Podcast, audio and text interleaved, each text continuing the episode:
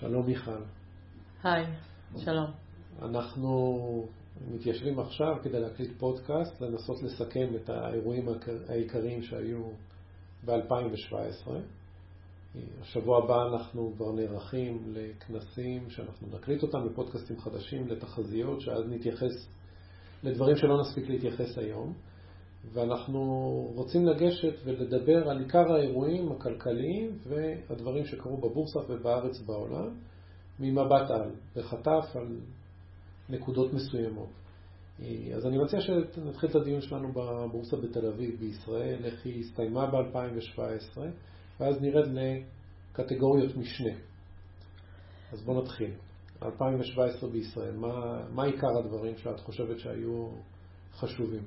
אה, השונות בין המדדים העיקריים בתל אביב המשיכה, כמו בשנים קודמות. מדד תל אביב 35 אה, ומדד תל אביב 90 הניבו תשואות שונות לחלוטין, אה, וזאת כתוצאה מהשפעה של מניות הפארמה. אז רגע, אולי נתחיל, נתרכז מי זה, מה זה ה-35 למי שלא מכיר, לעומת בגדול. מדד 35 זה מדד 35 המניות הגדולות. עד אה, חודש פברואר השנה זה היה בעצם, עד לרפורמה של המדדים, המדד הזה היה בין 25 אה, מניות. אה, אם כבר הגעתי לזה, אז מטרת הרפורמה של המדדים הייתה להקטין את המשקל ואת ההשפעה של כל חברה על, המד... על ביצועי המדד עצמו. המדד לפני זה היה מאוד מאוד מוטה חברות פארמה ובנקים. והמטרה הייתה להקטין את ההשפעה שלהם על ביצועי המדד. אה, המצב הוא יותר טוב, אבל אה, הרפורמה לא באמת מאוד הצליחה בדיעבד. רואים שמדד תל אביב 35 עלה במהלך 2017 אה, באזור ה-2.5 אחוזים, בעוד מדד תל אביב 90, שזה מדד של המניות השורה השנייה בעצם, הקצת יותר קטנות, ששם יש הרבה מאוד סקטורים, כלומר הסקטורים הרבה יותר מפוזרים, הרבה יותר מגוונים. אה, שם המדד עלה מעבר למעל 20 אחוז. מי שמשך את המדד תל אביב 35, את הביצועים כלפי מטה, היו בעצם אה, מניות הפארמה, בראשן מניית טבע, בעקבות המשבר שהחברה חווה, עיבוד אה, בלעדיות על התרופת דגל שלה, על הקופקסון, אה, חובות, חובות ענק אה, בעקבות רכישות מאוד מאוד גדולות שהחברה עשתה, הביאו לירידה של 50% בעצם במחיר המניה, כשהמשקל של המניה הוא 7%, אזור ה-7%, זאת אומרת שיש לו השפעה מאוד מאוד גדולה. ששנה לפני זה היה יותר גבוה. נכון. מניית בזק, אה, גם ירידה של אזור ה-22% כתוצאה מהחקירה של הרשות לניירות ערך, את, בכלל את קבוצת אה, אה, בזק ואת קבוצת העמק יורוקום. גם חברות הנפט והגז היו, הייתה חולשה השנה בבורסה, בעיקר בגלל מניות קבוצת דלק. המניות בעקבות אה, בעצם הזרמת גז דרך מקורות שהם לא מתמר, ממאגר תמר. בצד החיובי בלטו המניות של הבנקים, המניות, כלומר המניות הפיננסיים, מניות הבנקים, מניות הביטוח, אה, שנהנו גם מהצמיחה הכלכלית, גם מההתייעלות הפיננסית שלהם, גם מזה שהן חוזרות לחלק דיבידנדים. אה, הסקטור הזה עלה באופן חד. אה, כשמי שבלט לטובה והוא מחוץ דווקא לשוק המניות זה שוק האג"ח, שכבר חשבנו שאין יותר מדי לאן לעלות. אז רגע, לפני שנלך לאג"ח, יורדים מתחת, התמונה למעלה היא לא מזהירה כבר כמה שנים, אבל כשמסתכלים מתחת ל-35, אז כל ה... למעשה הבורסה מתחת משקפת תמונה אחרת. נכון, וכמו שאמרתי, מדד תל אביב 90 עלה יותר מ-20%. והמדדים אה, הנוספים שיש, מדדים של אה, יתר? מדד היתר יש את מדד הצמיחה, אה, ודווקא הוא הניב תשואות חלשות יחסית השנה. אז זה המניות הבינוניות כן. במשקל שסחבו את הבורסה. כן, כן. אז בואו נדבר על שוק האגרות חוב. מה היה שם? אה, כתוצאה מהריבית הנמוכה וכתוצאה מזה שלא צופים שהריבית בעצם תעלה, אה, עודף ביקושים אה, לשוק אגרות החוב, גם השוק הממשלתי וגם שוק אג"ח חברות, עלה, אם מסתכלים על מדד אג"ח ממשלתי כללי, עלה בשנת 2007 ב-3.5%. אם מסתכלים על מדד טלבונד 20, אנחנו מדברים על עלייה של אזור ה-7%. הפרמיות הצטמצמו בצורה משמעותית. והתשואות עומדות על אזור האחוז, אם אנחנו מדברים על הטלבונד 20 ועל uh, פרמיות סיכון של אזור האחוז נקודה 2, תשואות מאוד מאוד נמוכות. Uh, זה, זה בתחום של האג"ח, שהוא תחום שמאוד מאוד הפתיע. Uh, הרבה מאוד חברות ניצלו בעצם את הריבית הנמוכה כדי למחזר חוב, כדי להעריך, כלומר, ולהעריך את חוב כדי לגייס חוב לצרכים, לצרכים של צמיחה או לצרכי מימון. אה, וראינו אה, הנפקות בגיוסים של חוב בשווים של אזור ה-70 מיליארד שקל השנה. כלומר, השוק הזה ממש פרח. אז שעוברים ככה במבט על, על, על שוק האגרות חוב בבורסה לתל, בתל אביב, בראייה קדימה, מה ניתן לקבל תשואות לפדיון בה? בחתכים השונים. התשואות לפדיון, כן, כן, 2017. זה, אחרי העלייה, התשואות הן אה, עומדות על אזור 2% נומינלי במדדי הטלבון, כלומר של מדדי החברות, אג"ח החברות אה, השקלי, הנומינלי כלומר, ו... ושיעור של אחוז במדד, במדד אגרות חוב אה, החברות, הצמוד. בואו נחזור רגע להנפקות של האגרות חוב. ראינו השנה מגמה, המשך מגמה שהייתה בשנתיים האחרונות של הרבה אה, חברות בינלאומיות שבאות להנפיק חוב אה, בתל אביב, בבורסה בתל אביב. את יכולה להרחיב קצת מה, מה זה, מה מדובר? אז מדובר בעצם על אה, חברות, בדרך כלל של נדל"ן מניב, אמריקאיות, שבאות לגייס חוב פה בישראל. אה, בדרך כלל זה במחירים פשוט יותר נמוכים או בתנאים שונים ממה שהם היו, היו מנפיקות אה, בארצות הברית. אה,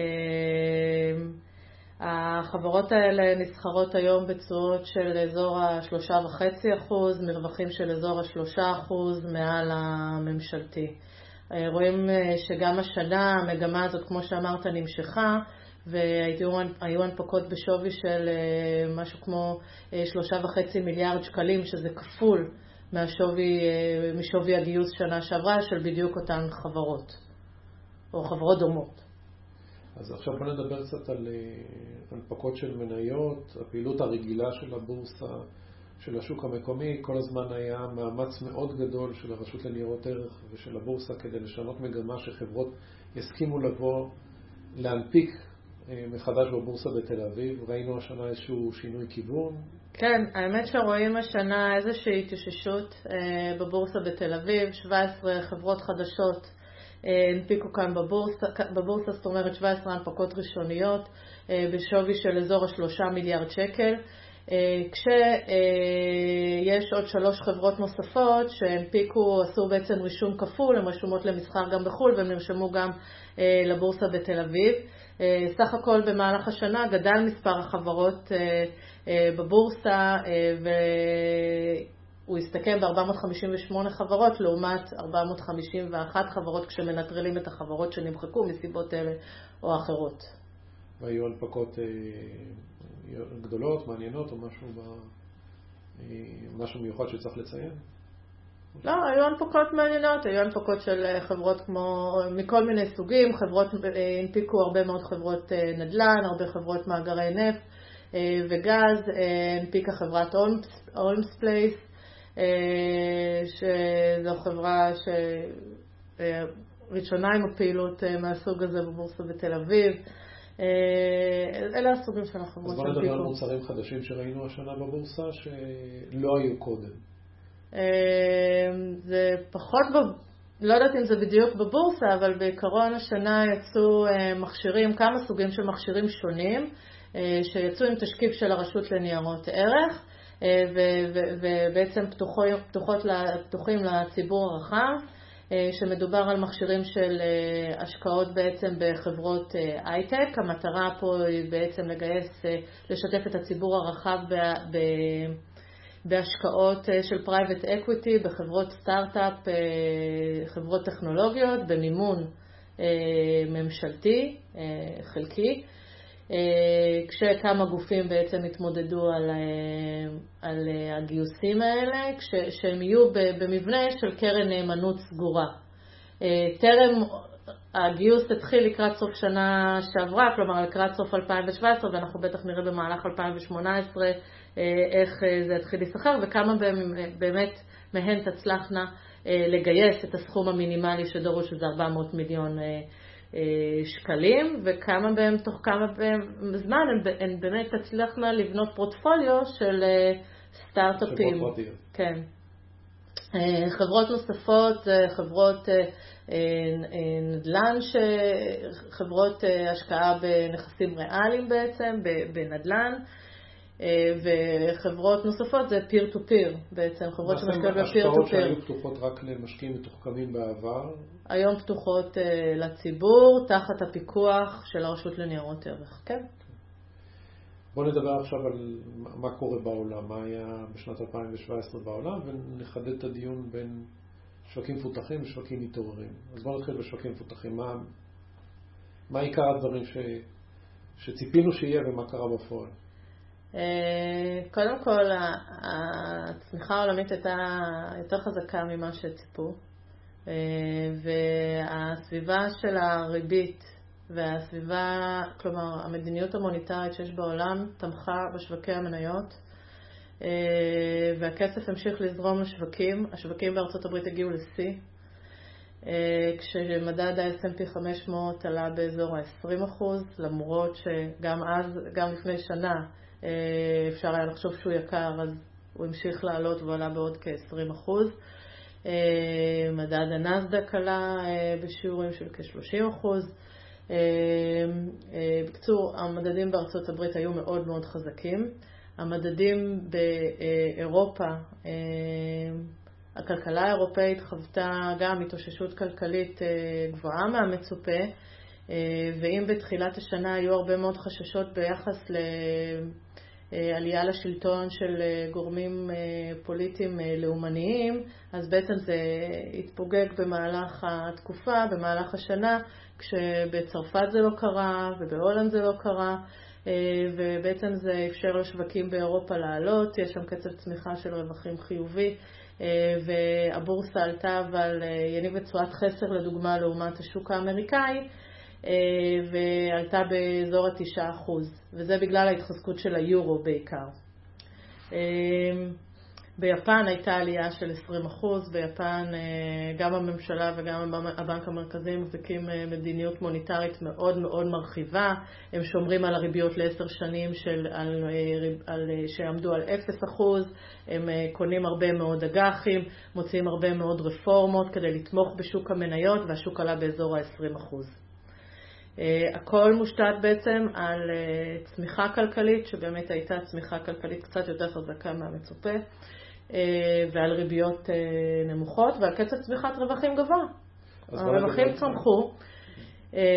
וזה גם מניע את השווקים המתעוררים, כלומר... לפני שמגיעים לשווקים המתעוררים, התחליף כמו פה, אז גם שם לא מניות, זה גם האגרות חוב. מה, מה קורה בשוק האגרות חוב שם? מה משקיעים אירופאים, אמריקאים ויפנים רואים כתשואות בשוק האגרות חוב בשנה שעברה וגם השנה?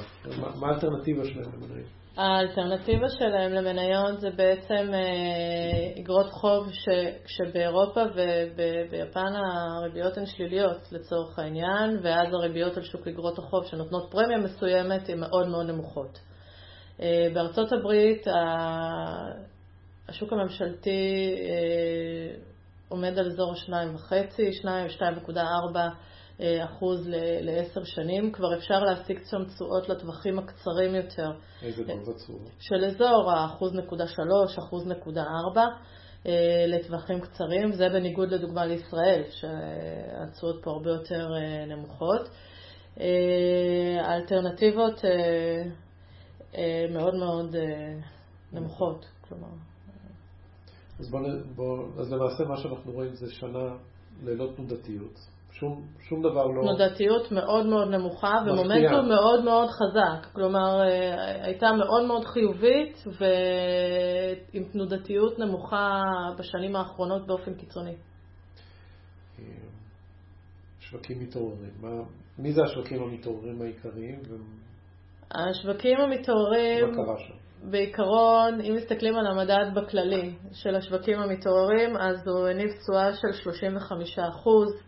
החולשה של הדולר בעולם, הגידול בסחר העולמי, ההתאוששות הכלכלית, הכל תומך בעצם בהמשך אה, עלייה של השווקים המתעוררים, כשבשנים הקודמות הייתה יציאת כספים מהשווקים האלה, ועכשיו הכספים, או בשנה האחרונה, התחילו לחזור אליהם, אה, והיו ביקושים מאוד... אולי לפני זה, שאומרים שווקים מתעוררים, מי המדינות שבעיקר?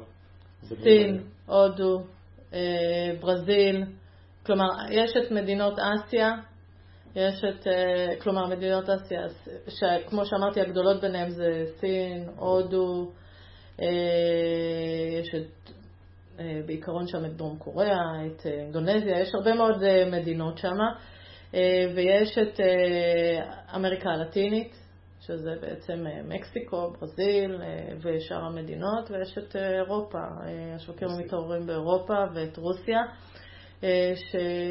שברוסיה השוק אין נפצועות מאוד נמוכות, אבל רואים שם איזושהי התאוששות כלכלית, בברזיל רואים התאוששות כלכלית ולכן כאילו המדד עלה בעוצמה חזקה של אזור ה-28%, המדד בסין עלה באזור ה-35%, אה, כל השווקים האלה בעצם אה, צמחו, קודם כל החשש מהצמיחה בסין, אה, מאוד חששו שתהיה האטה בסין, ועדיין חוששים, כל הזמן חוששים שתהיה איזושהי האטה בסין, אבל רואים שהממשלה ממשיכה לנתב את זה, והמטרה שלה זה בעצם להוריד את המינוף, אבל בצורה מוגבלת ובלי לפגוע בצמיחה. ולכן רואים שם עליות מאוד מאוד רציניות במהלך השנה.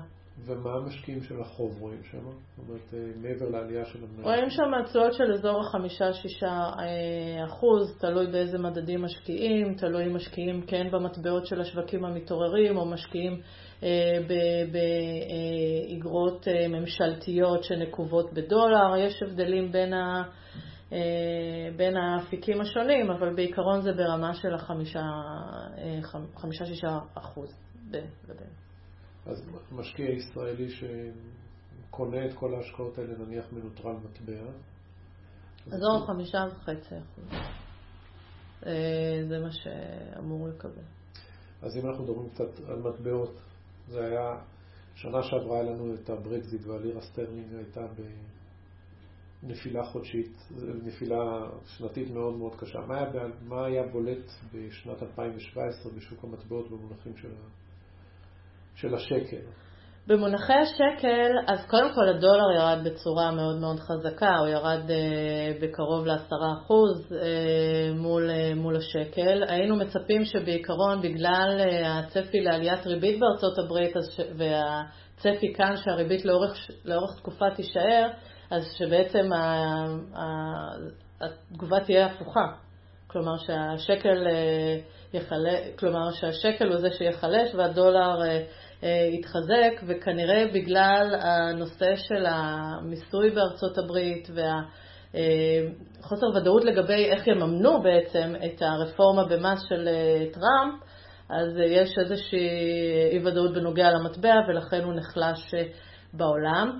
אה, וגם מול השקל, כלומר זה חלק ממגמה עולמית. מה שכן רואים, רואים שהיורו לדוגמה התחזק בניגוד לשנה קודמת. זה אחרי ששנה חשבו שהוא הולך להתמוטט. נכון. אה, היורו התחזק כתוצאה בעצם מהתחזקות של הכלכלה האירופאית, אה, הוא התחזק כנגד השקל בשניים ומשהו אחוזים, שניים וחצי אחוזים, אה, כשהלירה סטרלינג ירדה בשיעור מאוד מאוד נמוך, אבל אם מסתכלים מול הדולר, את הלירה סטרלינג מול הדולר, רואים שהלירה סטרלינג בעצם התחזקה באזור ה-10% מול הדולר. אה, זאת אומרת שהמטבע קצת התחיל להתאושש מאז הברקזיט, הוא לא חזר את כל ה-17.5% שהוא ירד מול הדולר, אבל אה, הוא חזר אה, כברת דרך, בוא נאמר את זה ככה. אוקיי, לפחות מחצית מהדרך. אז אם אנחנו רוצים ככה במבט על להסתכל קדימה, שיש לנו, אנחנו הולכים להקדיש את המפגשים הבאים שלנו לדון בתחזיות יותר מעמיקות לפי נושאים, במבט כללי כלפי העולם, איפה נמצא שווקי המניות מבחינת רמות המחירים, המכפילים העתידיים, איפה נמצאת ישראל, איפה נמצא השוק האמריקאי? אה, מבחינת תמחור נראה שהשוק האמריקאי בעיקרון יקר. אה, הוא נמצא, הוא נסחר במכפיל של 18 אה, על הרווחים העתידיים שלו. זה אומר תשואות צפויות של אזור 5% אפילו פחות. אמנם קצב הצמיחה של הרווחים צפוי להיות גבוה, ולהערכתנו גם, זה עדיף על שוק האג"ח, אבל בעיקרון התמחור הוא מאוד מאוד יקר. כלומר, זה לא מחירי בועה, אבל זה תמחור יקר. אה, השוק האירופאי נמצא בתמחור קצת יותר נמוך, הוא קצת יותר אטרקטיבי. אה, השוק הישראלי והשוק ה... והשווקים המתעוררים נמצאים בתמחורים יותר נוחים להשקעה ויותר נמוכים. בסדר, אז תודה רבה. אנחנו נעשה בפעם הבאה מפגש של התחזית ל-2018 ונרחיב משם. תודה. תודה.